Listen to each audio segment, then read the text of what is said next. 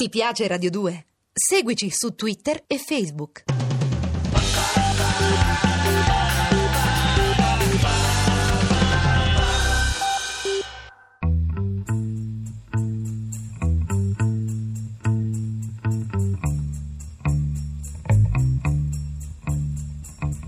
Ritratti, la musica da un altro punto di vista. Un programma a cura di Rupert Bottaro e Lorenzo Lucidi, regia di Alex Alongi. Ah, l'Inghilterra dei primi anni 60. Tutto quello che era stato il fermento del rock and roll riviveva in quelle zone, zone lontane, lontane solo apparentemente dagli Stati Uniti. Ma lo sapete, là si era eclissato un movimento forse perché era stato stritolato da un certo perbenismo americano. Sta di fatto che i primi anni 60 a Londra e nei luoghi vicini a questa grande capitale inglese si respirava un'aria di irrequietezza, di ricerca musicale che non era esattamente la stessa da altre parti del mondo. In questo grande fermento nascevano alcune delle band più longeve della storia del rock. Forse la più longeva di tutte è proprio quella di cui parliamo oggi, i Rolling Stones. I Rolling Stones, tante volte dipinti come gli antagonisti dei Beatles. Beh, noi vi diremo le affinità erano ben più d'una.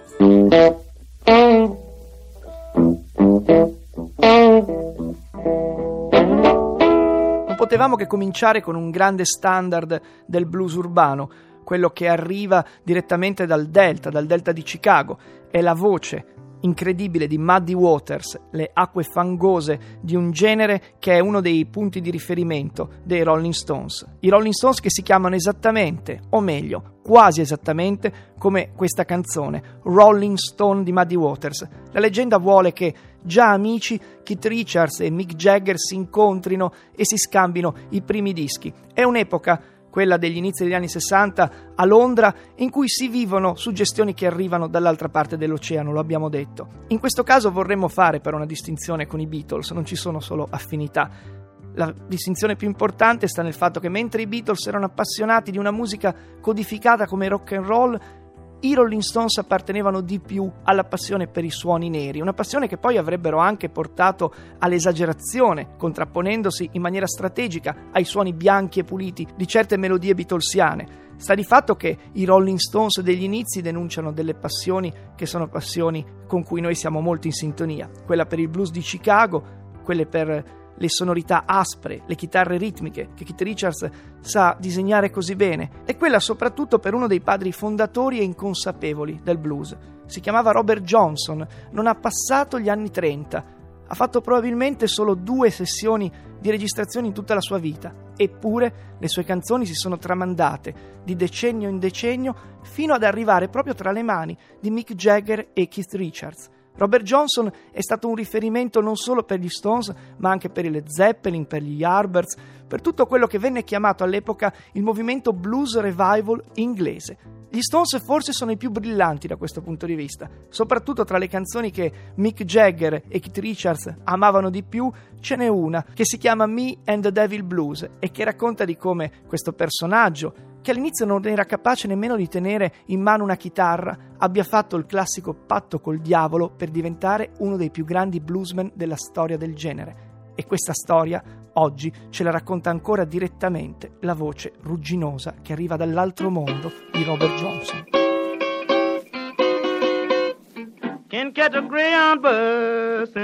Me and the Devil Blues di Robert Johnson. Un capostipite, Robert Johnson è un punto focale questa canzone per il blues revival inglese. Cosa hanno a che fare col blues revival inglese gli Stones? Molto e forse non troppo nello stesso tempo. Si formano in un momento non sospetto, quello in cui ci sono moltissimi gruppi beat che stanno intorno ad alcuni locali importanti, potremmo dire nevralgici. Uno di questi si chiama Crow Daddy. È gestito da un tale Giorgio Gomelski, immigrato polacco, che è anche un bravo affarista. Maneggia diversi gruppi, tra questi ci potrebbero essere anche gli Stones, ci potrebbero perché in realtà il manager degli Stones si chiama Andrew Log Oldham ed è il responsabile dell'accentuazione progressiva delle caratteristiche nere del gruppo. Non parlo solo di musica, parlo anche dei primi volantini che vennero distribuiti, dei cinque, tutti visti di spalle, con sottoscritto Ma vorreste che vostra figlia uscisse con uno di loro? Fu un battage pubblicitario all'epoca in cui cominciavano a sentirsi i Beatles in giro per Londra molto molto efficace. Gli Stones arrivano esattamente 50 anni fa al primo contratto. Un contratto, immaginate un po', con una multinazionale che di nome fa Decca la Decca è la stessa che si è fatta sfuggire pochi mesi prima i Beatles, se li ha visti soffiare sotto il naso e ha anche dovuto constatare che erano pronti per arrivare primi in classifica. Con gli Stones potrà andargli altrettanto bene? Beh, è una domanda a cui risponderemo tra poco. Vorremmo terminare la nostra così il ritratto degli Stones e delle loro radici con una piccola chicca di cui abbiamo parlato nelle settimane scorse. La prima canzone degli Stones ad arrivare in classifica non è loro, è questo poteva anche essere, ma è dei confratelli Beatles, si chiama I Wanna Be Your Man, arriva prima in classifica perché è un bel pezzo, ma soprattutto perché rispetto all'originale la voce di Jagger la sporca esattamente così.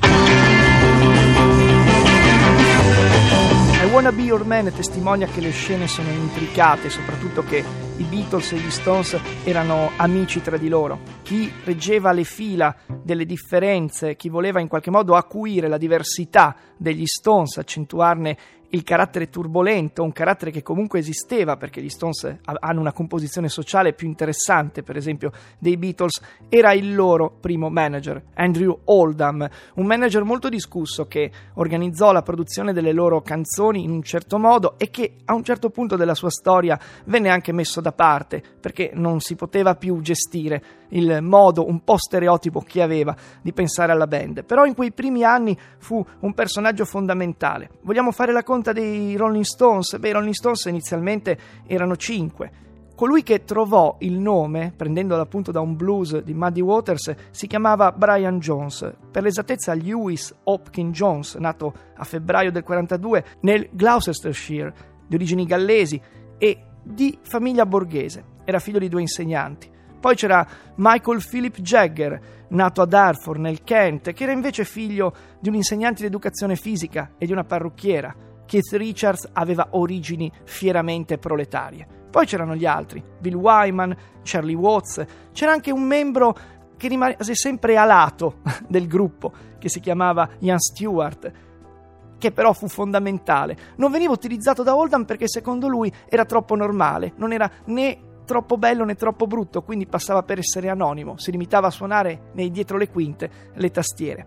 Questi primi Stones, che debuttano al Marquis nel 1963, hanno anche un altro amico, Dick Taylor, che per l'occasione suona il basso. Sarà il fondatore, pensate, dei Pretty Things, altra band stratosferica degli anni 60. Insomma, gli Stones sono un grande laboratorio e tra i gruppi e le persone che amano di più un'altra affinità con eh, i Beatles, c'è un occhialuto, un occhialuto che arriva da Lubbock, Texas, che purtroppo se ne va molto presto in un brutto incidente d'aereo. Avrete capito di chi sto parlando, aveva una montatura di occhiali pesantissima. Elvis Costello si rifà a lui, per esempio, quando monta lo stesso tipo di occhiali. Non è niente meno che Buddy Holly. E a Buddy Holly i Rolling Stones regalano una delle loro più belle cover dei primi tempi, Not to Fade Away. Not to Fade Away, Buddy Holly, una canzone che deve qualcosa anche al jungle sound di Bo Diddley, una canzone che è immersa nelle radici del sud dell'America, una canzone che la voce di Mick Jagger e la chitarra ritmica di Keith Richards interpretano alla perfezione. È inutile ricordare che per tanto tempo è stata denigrata la capacità di Richards di tenere le fila delle canzoni, forse perché la sua non è una chitarra particolarmente virtuosa, eppure come si può dire di Ringo Starr che avesse tra le mani il ritmo delle canzoni dei Beatles, così Keith Richards era il vero direttore d'orchestra di tutti i pezzi che gli Stones hanno fatto in così tanti anni. I primi Stones, quando nel 1963 esplode ovunque la Beatlemania, sono quelli delle cover. Non hanno ancora una grande vena creativa, soprattutto non sono capaci di scrivere canzoni così memorabili come i loro cugini di Liverpool, ma sono bravissimi a interpretare le canzoni della tradizione blues più intensa. Nello stesso tempo si possono definire un gruppo di rock and roll sporco, primitivo, poco calligrafico, aggiungono qualcosa di loro rispetto a quello che riprendono, che ripensano. Not to Fade Away, che è una canzone di Buddy Holly piuttosto cortese, diventa una canzone potentemente minacciosa. Il meglio di loro comunque gli Stones lo danno quando riprendono i classici del blues, quelli con uno sfondo marcatamente sessuale o sensuale. È il caso di Little Red Rooster che loro per l'occasione andranno proprio a incidere fino a Chicago e che ancora adesso sia nella chitarra di Richards che nella voce di Mick Jagger ha una tale forza che sembra quasi incidere le orecchie dell'ascoltatore.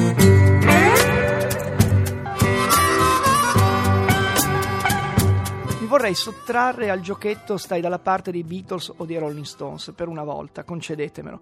Canzoni come questa dimostrano che gli Stones hanno un loro specifico. Nella storia della musica del Novecento, quella di riannodare certe radici e dimostrare che i suoni britannici potevano competere con quelli americani in quanto a capacità corrosiva. Little Red Rooster viene inciso negli studi Chess di Chicago, che non a caso sono quelli dove sono nate queste canzoni.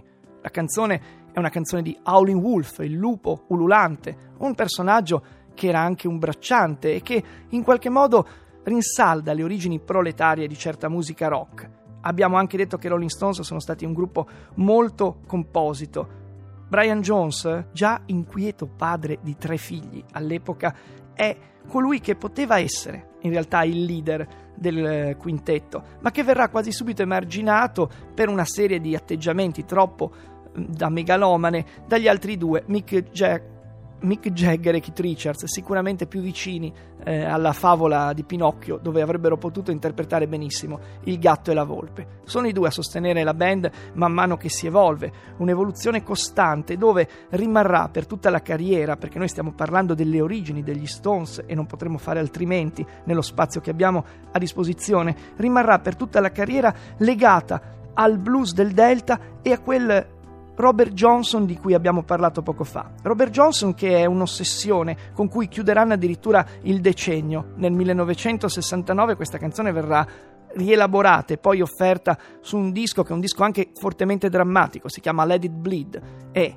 da questo disco noi ascoltiamo Love in Vain, una cover di Robert Johnson. Dicevo che è un disco drammatico perché Let It Bleed è anche il nome della canzone durante la quale verrà pestato a morte un, uno spettatore nero durante un concerto ad Altamont alla fine degli anni 60. Si chiuderà così drammaticamente un decennio, quello della libertà della musica al potere, che era cominciato sotto auspici ben migliori. E in qualche modo che i Rolling Stones rappresentino un po' la lastra tombale di questo decennio con la loro disillusione e con, loro, con il loro modo di essere dolenti è più che simbolico, direi che è artistico. Well,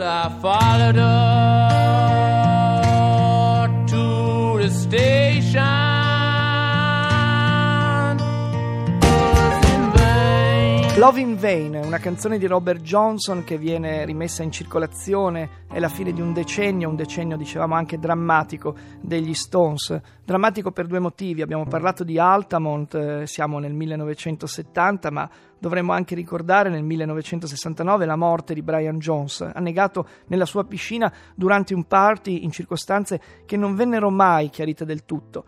Ci fu un concerto ad Hyde Park dove venne presentato il nuovo chitarrista, in realtà era già pronto perché Brian Jones era stato licenziato poco tempo prima dagli Stones, Mick Taylor. Mick Taylor è un grande funambolo del blues, del blues elettrico inglese e farà del suo meglio nei dischi successivi. Con Love in Vain abbiamo chiuso una parentesi che apriamo solo per ricordare quello che è stato il manager dei primi Stones, lo abbiamo già nominato. Ecco, Andrew Lug Aldham è stato un, una vera volpe della musica, anche perché era pure un bravo arrangiatore. Uno dei suoi lavori più interessanti è l'arrangiamento delle canzoni vecchie che appariranno in un disco postumo, Metamorphosis, postumo rispetto alla sua gestione come manager si chiama Out of Time. Racconta di una ragazza che è fuori tempo e spiega bene quello che voleva Andrew da Mick Jagger, che fosse davvero uno sfrontato figlio di buona donna.